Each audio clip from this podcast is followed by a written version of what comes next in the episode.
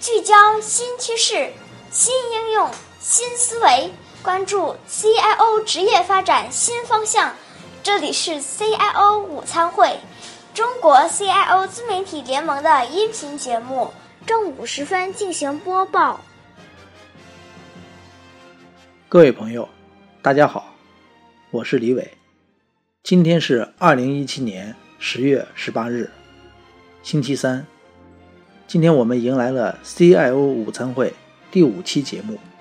在上期节目中，我们请到了吕青女士，她针对《The Wolf in Sales Closing》这本书的翻译心得进行了分享。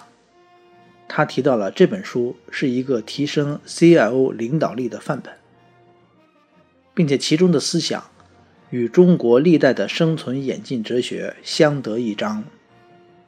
呃，的确，呃，作者缇娜女士。呃，在本书中引入了意大利文艺复兴时期一位政治家、思想家和历史学家的理论体系。这位伟大的人物，呃，就是尼科罗·马基雅维利。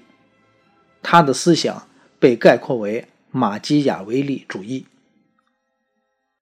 马基雅维利，呃，经常被与我国先秦时期的法家代表人物韩非子相提并论。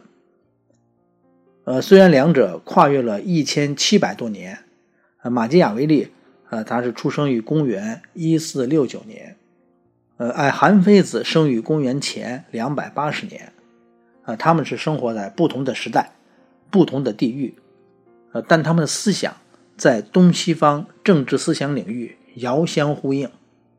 呃，要深入理解作者缇娜在本书中的观点。呃，一定要对马基雅维利主义有一个基本的认识。呃，因为《The Wolf in Sales Closing》这本书的副标题，它就是基于马基雅维利主义的成功 IT 领导力。呃，今天呢，我们就对马基雅维利做一个简单的介绍。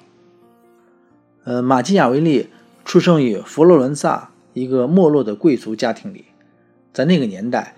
呃，意大利正处于教皇专制和四分五裂的局面中。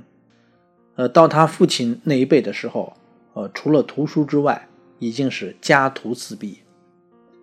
因此，他没有机会学习希腊文，但他在人文学科方面接受了很好的教育。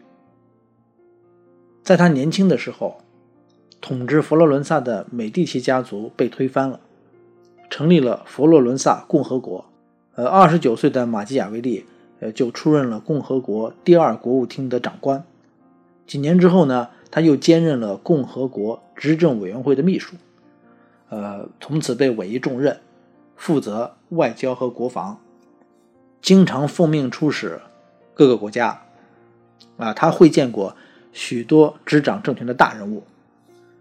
在一五一二年的时候，就是马基雅维利四十三岁的时候，呃，教皇的军队。攻陷了佛罗伦萨，共和国又被推翻了，美第奇家族又重新控制了佛罗伦萨，马基雅维利也被免除了一切职务。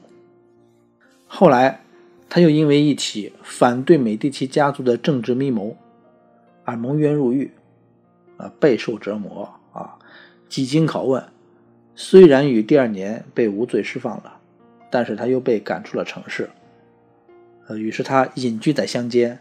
开始潜心研究古典历史书籍，啊，追寻古人各种活动的原因。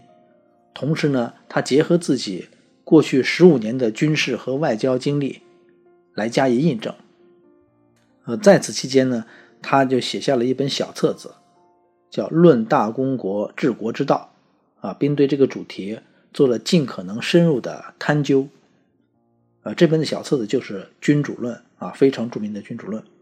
讲的是君主的治国之道和兴邦之术，核心是君主如何运用政治手段，也就是君主的手腕或谋略，啊，以及军事措施来巩固自己的权力和地位。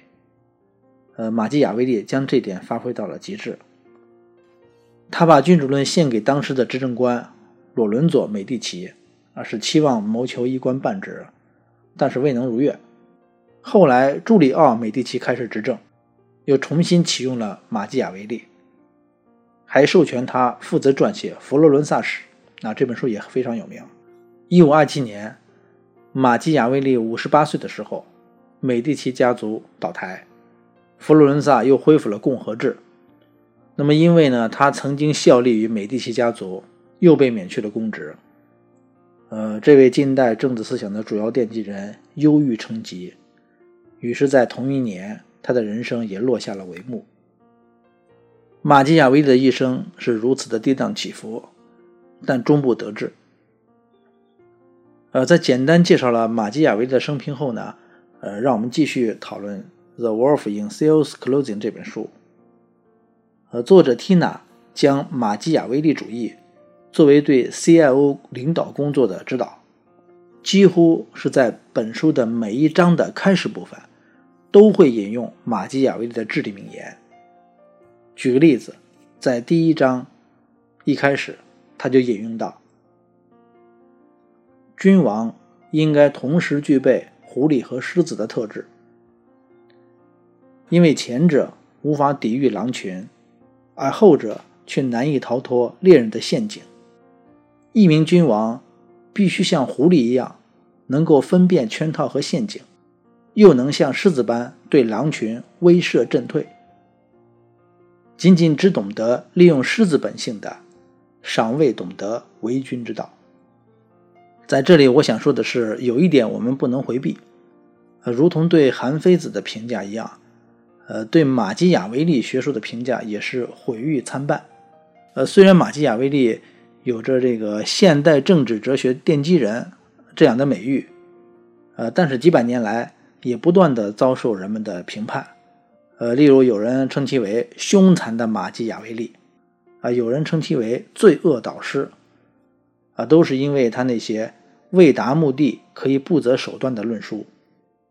呃，例如他认为，只要有利于达到目的，主政者可以采取一切可能的权宜之计去获得并扩大国家实力，但是这个目的必须是维护国家统一和独立的目的。呃，我们来看看 Tina 是如何看待马基雅维利的。呃，Tina 说道：“呃，多数人听到马基雅维利这名字的反应就是他是个坏人，而我们族人却认为他说的没错。”那再补充一下，呃，作者 Tina 是美国出生的意大利人，父母年轻的时候就移民到美国了。呃，尼克洛·马基雅维利经常被人错误的引用，错误的理解。或是错误的解读。他是一位研究历史和人类行为的学者。他生活于战争年代，经历了战争带来的混乱和毁灭。他见证了好人因为缺乏技巧和权力，他们所珍爱的一切都落入了其他强者的手里。呃，最近呢，为了更好的翻译《The Wolf in Sales Clothing》这本图书。呃，我也抽空阅读了《君主论》的部分章节，呃，也去了解了马基雅维利的生平和时代背景。呃，我比较认同培根对马基雅维利的评价。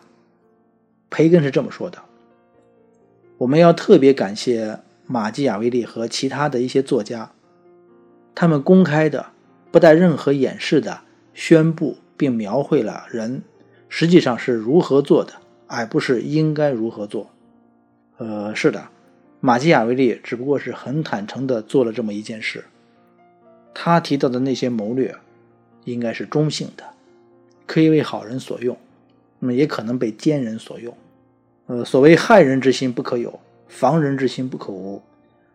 了解了马基雅维利主义，CIO 们至少能知道其他同僚可能会是如何对待我们的。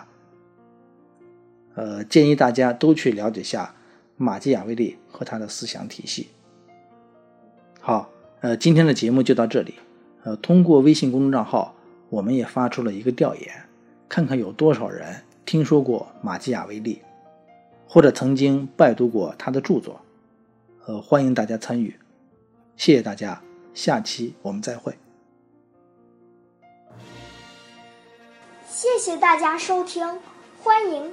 关注微信号 CIO Media，可以在微信中搜索 “CIO 自媒体小组”找到我们，获取更多资讯。欢迎访问联盟网站 CIO 为你点到的 org。